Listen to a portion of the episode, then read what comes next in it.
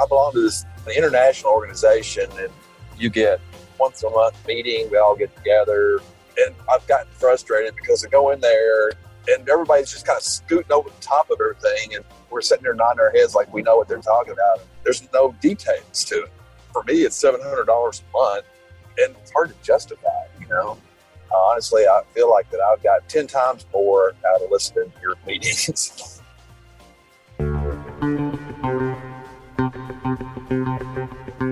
waste of money if you're hiring somebody and you're not putting the time in to grow that person.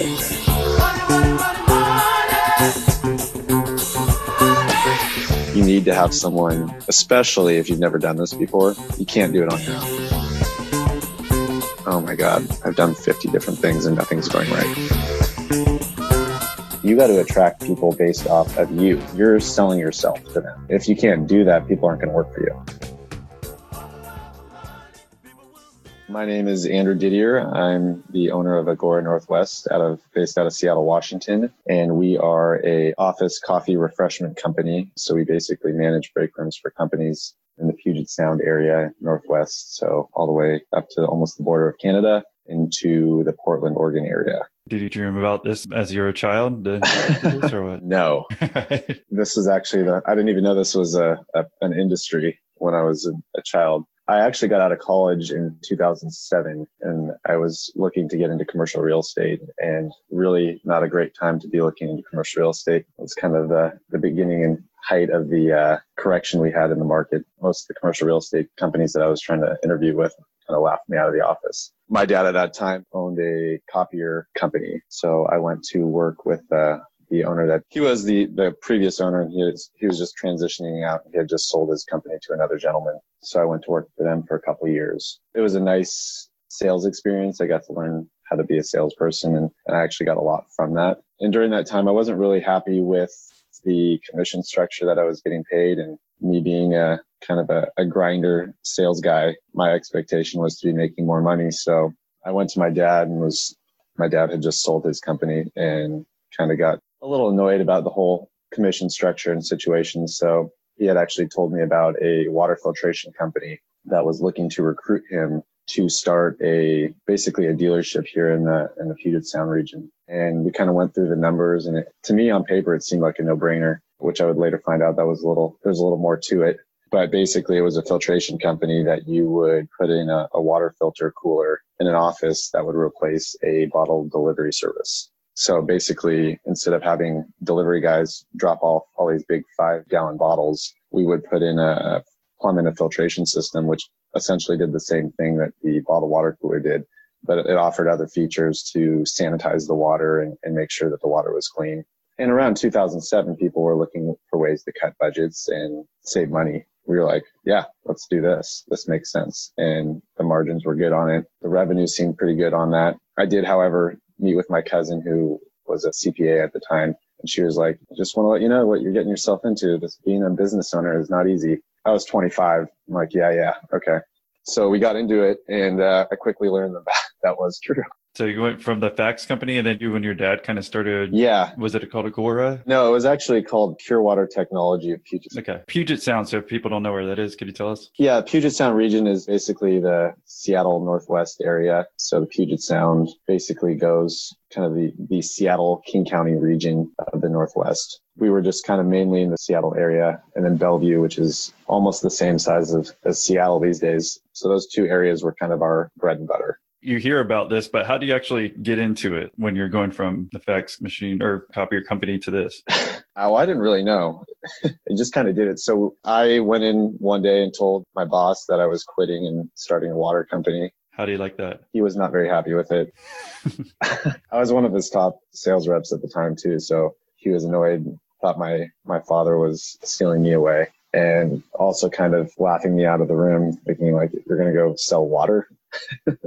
we got out of that. Then we started looking for a space. There was a lot of lease space available at that time also. So we had no trouble doing that. And then just kind of setting up, finding a warehouse and then uh, looking for somebody that can basically install these things. I'm not a very technical person. I'm a sales guy at heart. So I can't even change a tire on a car. So I had to find somebody that could actually install them. And, and we did find a guy. Boeing was, had just laid off quite a few people. So we were able to find a, a gentleman from Boeing with a, a, really good technical background to help us in installing those. And I got a, a really brief sales training from the manufacturer and started cold calling and went after all my old copier customers, started with them and, and then started kind of branching out and basically day and night I was cold calling from morning to afternoon and working on admin stuff in the evening. So it was 60, 70 hour days, 60, 70 hour work weeks. Yeah, days would be kind of long. Yeah, that would be long.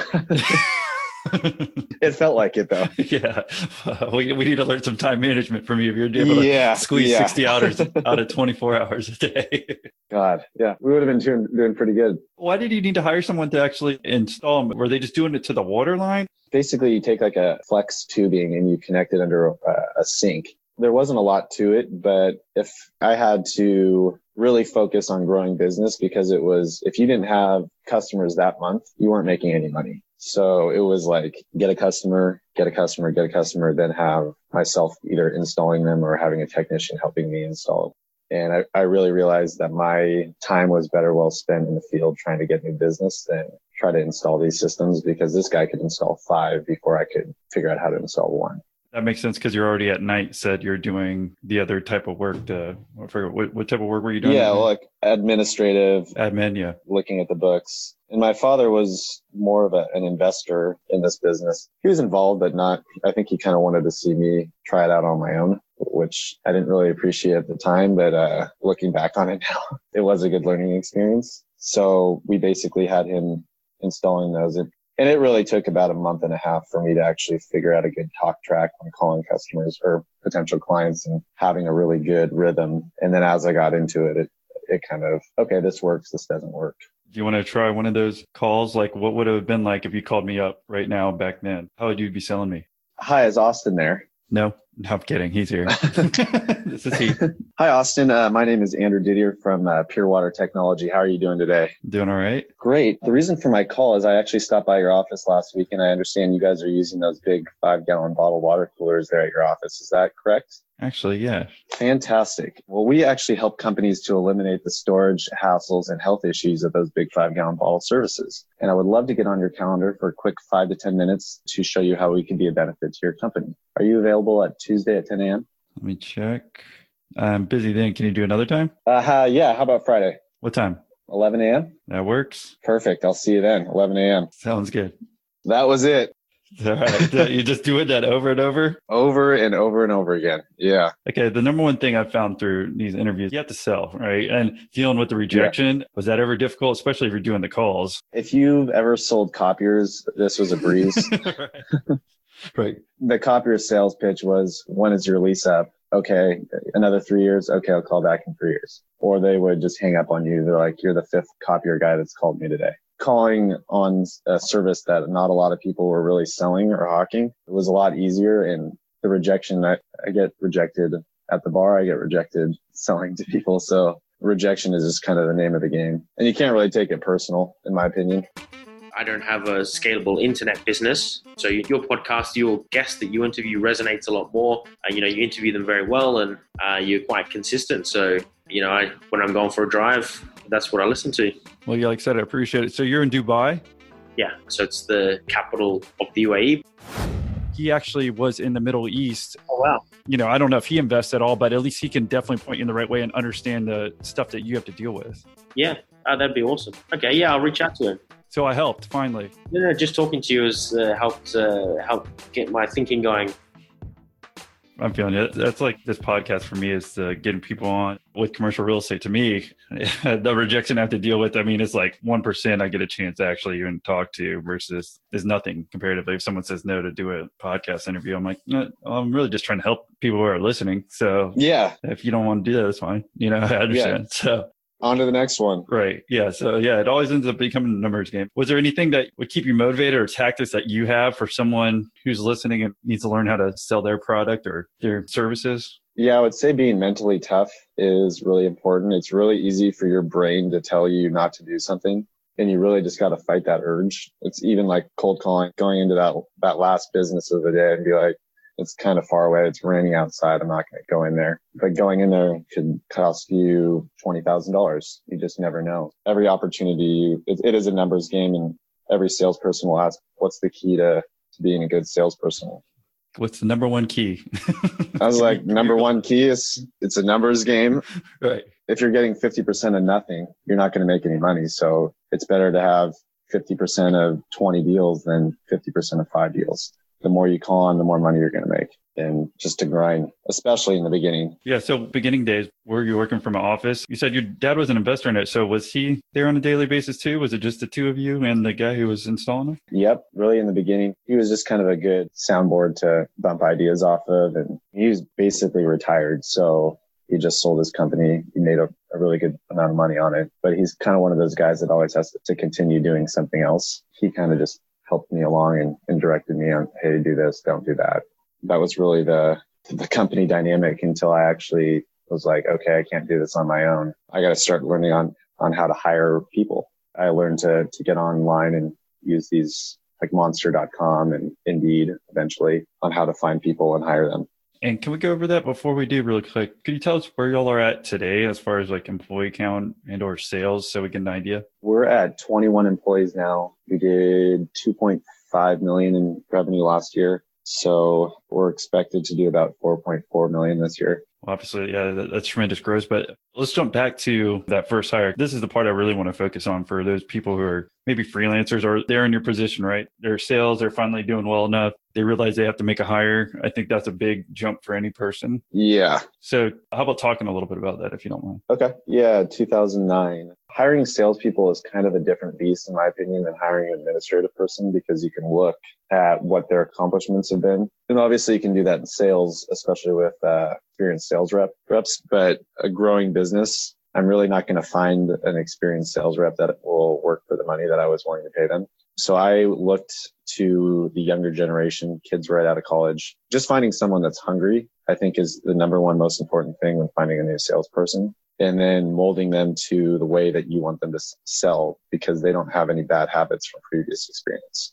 And then just working with them and training them because it's a waste of money if you're hiring somebody and you're not putting the time in to grow that person. They're eventually going to leave if you're not giving them the time to make them successful because really their success is your success. And if you're not willing to put in that time and that effort to make them successful, you're you might as well just keep doing what you're doing. Uh, did you figure that out the hard way? Mm-hmm. I made every mistake possible. I think growing this business, but to me, they've all been just really good lessons and you learn something new every time you hire a new person. I think assessment tests are really good indications of personality and people can really interview well and then just be the complete disappointment when you put them out in the field and they're like, oh, I have no problem cold calling or I have no problem going out and taking rejection. And then you go out there with the first cold call and you take them there and they're like, I can't do this. Talking about the first real hire that you made, I mean, are they still there? How'd that work out? I have from the first hire, I have nobody working that first year that is, are still with me. I did find a friend of mine that actually came back to Seattle and he ended up working for me for about a year before he moved back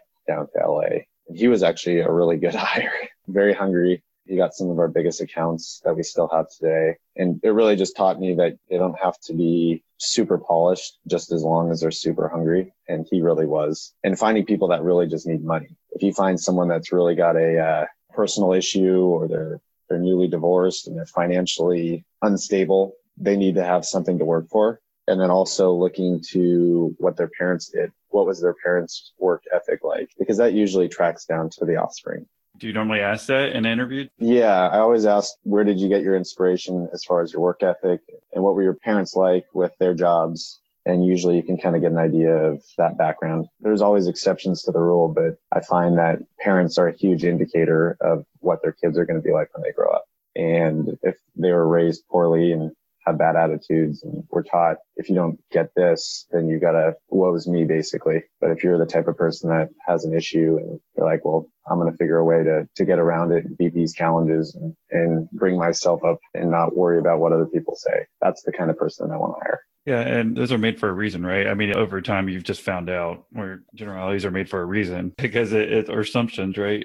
They've earned it. It's fairly true. Yeah. right. So you're just going with it. It's a numbers game again, right? Totally. so, and my best sales rep was actually from a, he was working in a manufacturing facility making under $2,000 a month. Just really, really goal oriented. He has a, right now he's got a picture of a Tesla on his, his board and he writes down every commission check he gets and he just deducts it from how much money he needs to buy it.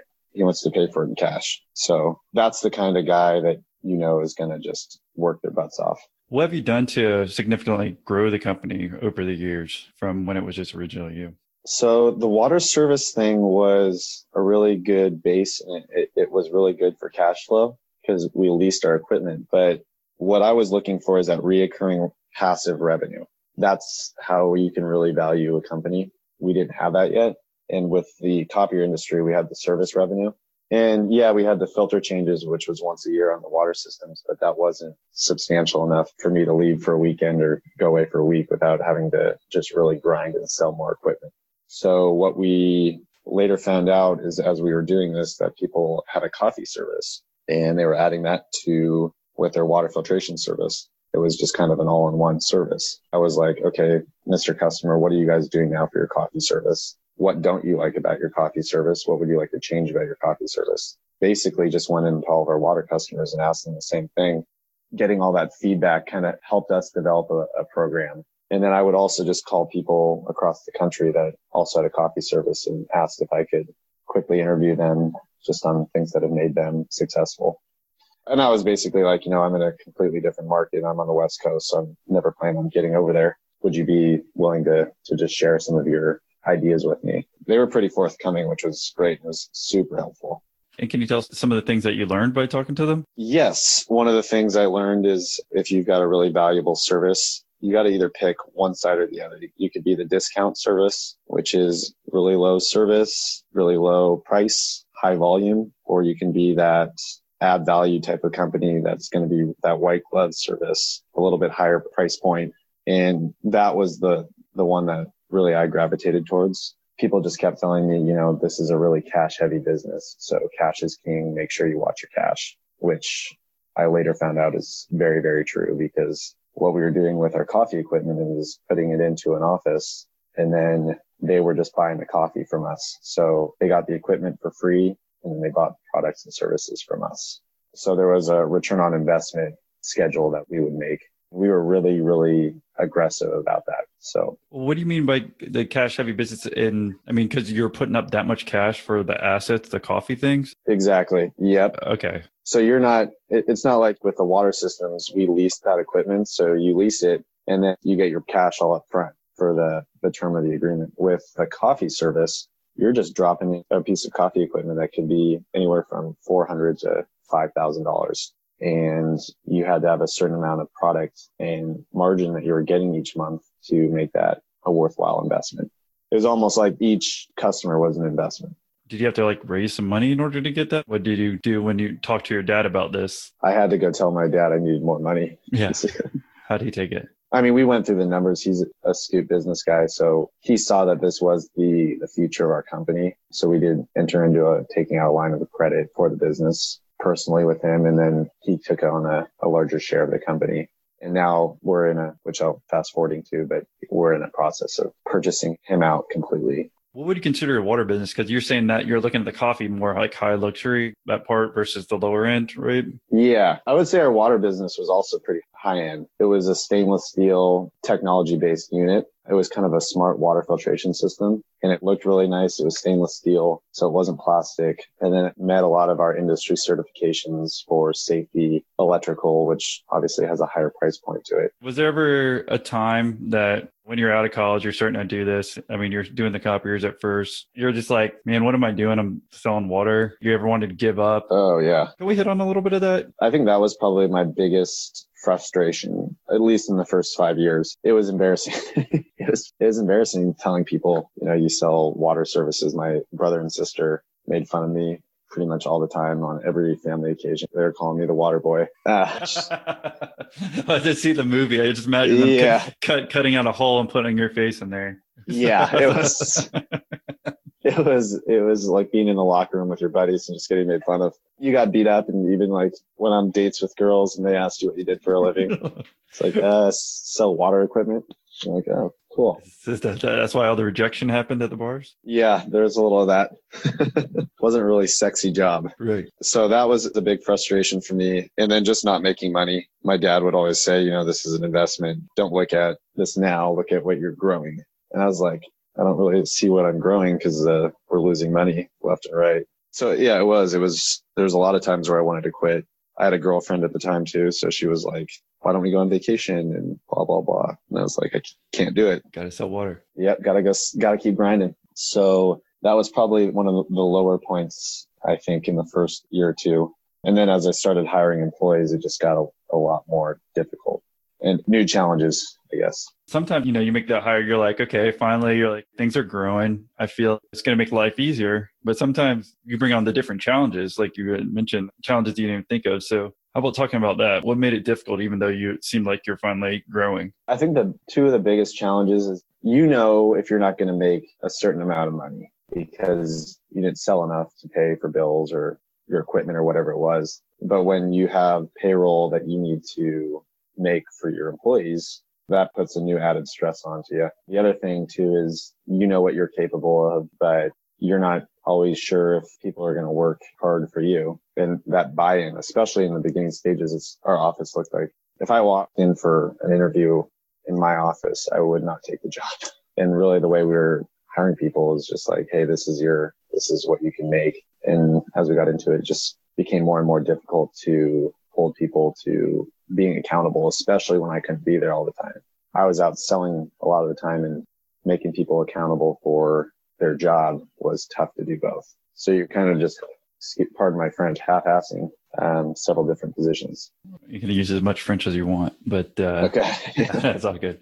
But that's hard when you're trying to be the salesperson and trying to hire the salespeople, and you tell them they can make this number, right? But then yeah, then they start not believing you, but maybe it's because they're not putting in the same effort that you are. Exactly. You couldn't really track their activity because I didn't really have a, a CRM system in place at that point. I couldn't be always going out to meetings with them. So they, they just told me, oh, I have 10 meetings today and they had one meeting. It was really frustrating. And, and I felt like I was letting the, the reps down as well because uh, I wanted to be supportive of them.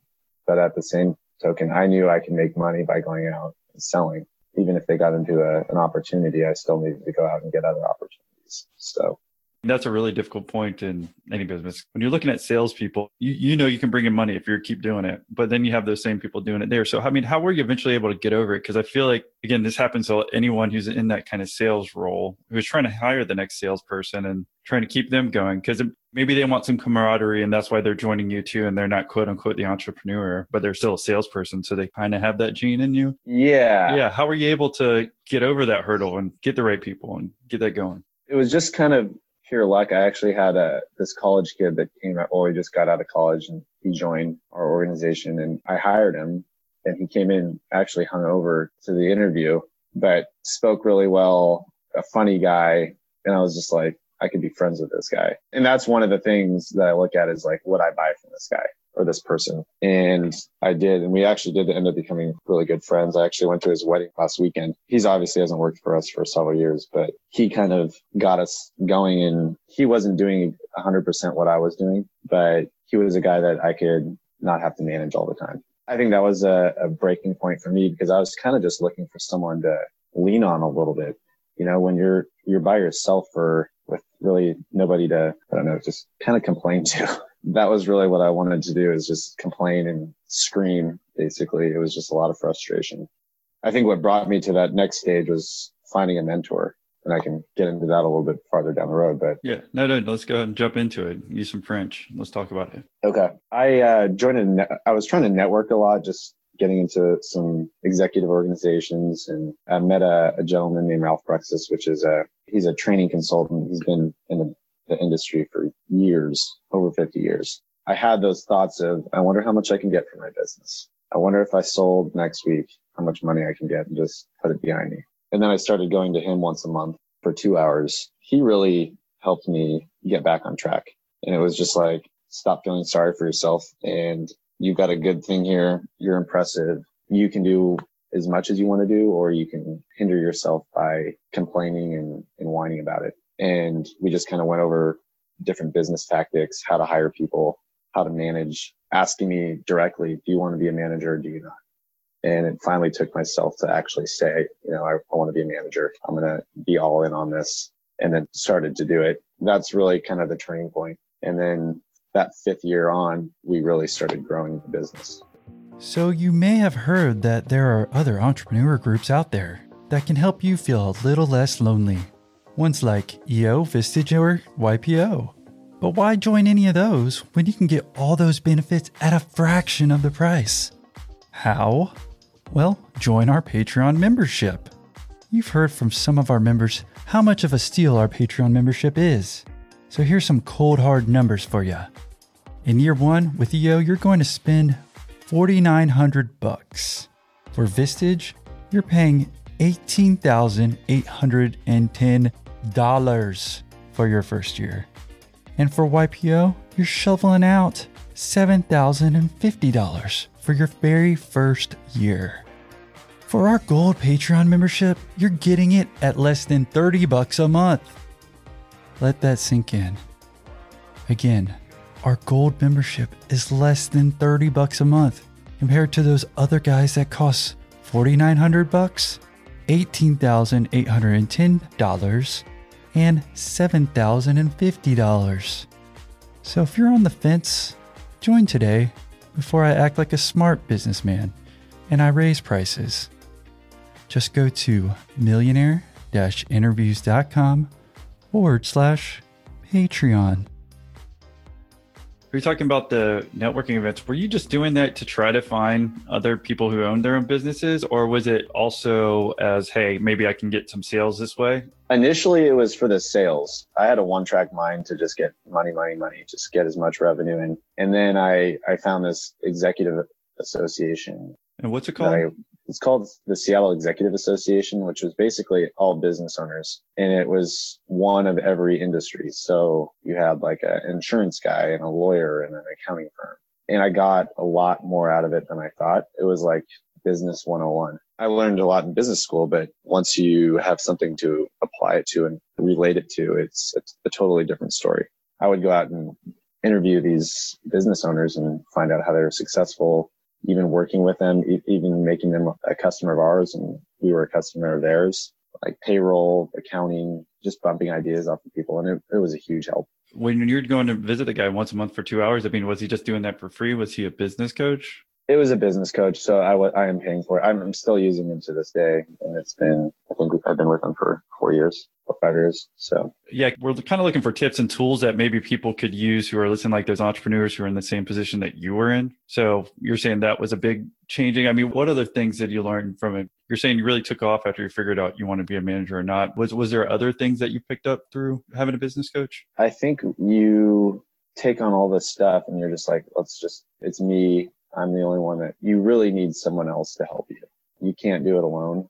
And they don't honestly have to be like a, a business partner with you, but even a little bit of buy-in on your company, even if they're an outside external party, you need to have someone, especially if you've never done this before, you can't do it on your own. And I came to the realization of that and it was really the frustration is I don't have anyone to lean on. I don't have anyone to bounce ideas off of. And yeah, my dad was definitely a huge help in, in a lot of that. But again, he was half retired. So he also wanted to see me work this out on my own. He started his business on, on his own as well. So I was going through a lot of the same things he was going through.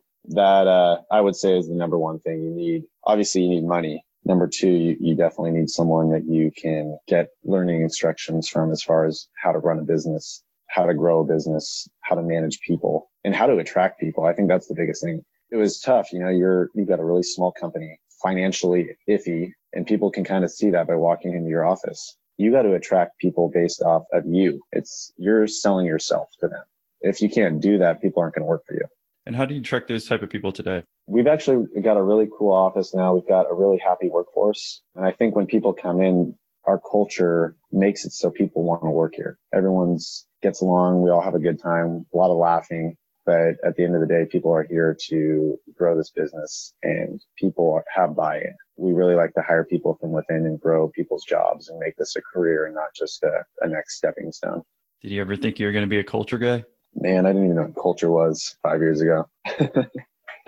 It's all about the culture now. That's like one of our biggest things that we try to hit on every day now is now that we've got this base, now let's refine it and get those right people on the bus. And I say that because I'm driven kind of like the way you are. And I think a lot of salespeople are right at the beginning. You're just hungry to make that money. You hope. I think you learn over time that not everyone's as driven, right? Yep. But then you're like, okay, well, if I get the right person, they'll hustle too. But then one number one thing, they don't teach you about culture at all in business school, right? Yeah, not at all. And it's it's kind of something that you got to dial in yourself. What I really realized is if you give people some autonomy and give them some direction, it's crazy what they can surprise you with. And if if those people are being micromanaged, it really doesn't give them really a motivation to work for something. But if they get to kind of see their work in action, it's crazy what they come back with and, and how proud they are of what they've accomplished. Can you tell us a difference from the beginning when maybe you would have hired someone and how the culture would have been versus today? You hiring a salesperson in the culture? I think a lot of the same principles remain as far as what we look for out of character. But I guess a training process. Oh yeah. The training process is huge now. It's, I don't let people go to a meeting without myself or one of our experienced reps until they feel comfortable that they can do it on their own. We do a lot of role playing, weekly role playing with the new reps we're talking about business role playing, not sexual, Correct. right? Yeah, exactly. Right, just making sure. I, I don't think I don't think I'd be here right now. I'd have some... I didn't know what type of culture. It sounded good. Good culture. it's not a, uh, a a madman environment here, unfortunately. But yeah, doing like sales role playing, even administrative role playing, like with the uh, answering the phone, cross training people if someone's on vacation, who's going to fill in. We really tried to make it a, a well oiled machine, and then really making people accountable. If at the end of the day, the customer always is the number one priority. And if that isn't being met, we got to find out where that's fallen off. And whoever is the responsible party has to come up with a solution for it. Then they're checked and rechecked and found accountable for it. If you had to go back and like tell yourself right when you're starting the company, what advice or wisdom would you give yourself? Before starting a company? Yeah, yeah. Like for you personally, like looking back, you know, when you started month one, what you know now versus what you didn't know what's kind of the most important things you've learned? Go with your instincts, I would say. And if you're onto something and you have a really good idea and you know it's a winner, you're going to have those rough days for sure. And you're going to have those rough years. But if you stick with it, it's going to pay off. And it, it's most businesses fail before their fifth year. If you can stick around for five years and you guys are constantly doing things the right way and growing it, you got to continue it because the not knowing what could have been is, is way worse than failing. And at 25, I mean, you fail. Who cares? you're 25 years old. Who cares? If you're 50 or 60 and you're failing and you were losing everything, I mean, my net worth at 25 was zilch. So the only thing I was letting down is my, my father's couple hundred K that he had lent me, which I probably could have made up in a, another position. but yeah, that would, that would be my biggest thing is be mentally tough. And looking back personally, I mean, how were you able to get through some of those things, you know, when you wanted to quit? You kind of just got to take a breather. I have definitely my meltdowns. I would actually melt down with my dad, and he'd be like, dude, I've done this a lot of years and I've done this many, many times. You just need to take a chill pill and then come back when you're ready. There was days where it was just like, oh my God, I've done 50 different things and nothing's going right and then the next day is a new day. So, and that's still an ongoing thing. I mean, I still have my days where I'm just like, come on, you guys, let's get it together. It's not as tough anymore because I have a really good team. In the early days, I didn't. So everything comes, but just like in sales, if, if sales was an easy position, everyone would do it. So nothing good. What's your biggest challenge personally or business wise that's holding you back from growing even more? I don't think we have anything really holding us back right now. I think just manpower and, and, hiring more of the right people and continue this momentum. We have growth plans in the next couple months to grow into another market. And we're, we're really just switching over all of our, our technology based software. So we were all, a lot of our, our routing and everything was done paper based, which is really slow and it's not automated. Everything's done manually. So we should by the end of this month have our, our new software up and running. And that's going to automate, pretty much make our whole inventory system automated, which is huge in our industry. And speaking about that, I think you mentioned looking for any software or any anything like that what that might have helped you grow your business. And I think you said something about Parlevel. Yeah, this, which is the software we're starting to use right now, which basically makes mini warehouses in our trucks and we have barcoding systems. So everything will just be taken out of inventory straight from the customer's office where we would have to wait till the paper documents, the route tickets would come back to our office. Then our route people would have to enter it in manually. What did they deliver? And then they would have to count back how much stuff was left in the truck. And then they would have to recount it for the next day. So all that's going to be automated. I'll know exactly how much stuff is in our truck just because everything's off barcodes and everything goes automatically into the system. So we won't have to count back things. And I think it's just going to change the way we do business. And how were you able to find out about them? I go to a lot of industry trade shows and I didn't really realize how valuable these were. I wish I actually went to more of them when I was just getting started, but you learn a lot. And there's, this is a really a secret industry that I, I mean, you go and get your coffee in the morning, you go to the break room. The last thing you think about is, oh, where did this coffee brewer come from? Or same thing with a copier machine. You go make your copy and you're like, okay, I've got my prints. I'm going to just take it back to my desk, but you don't really realize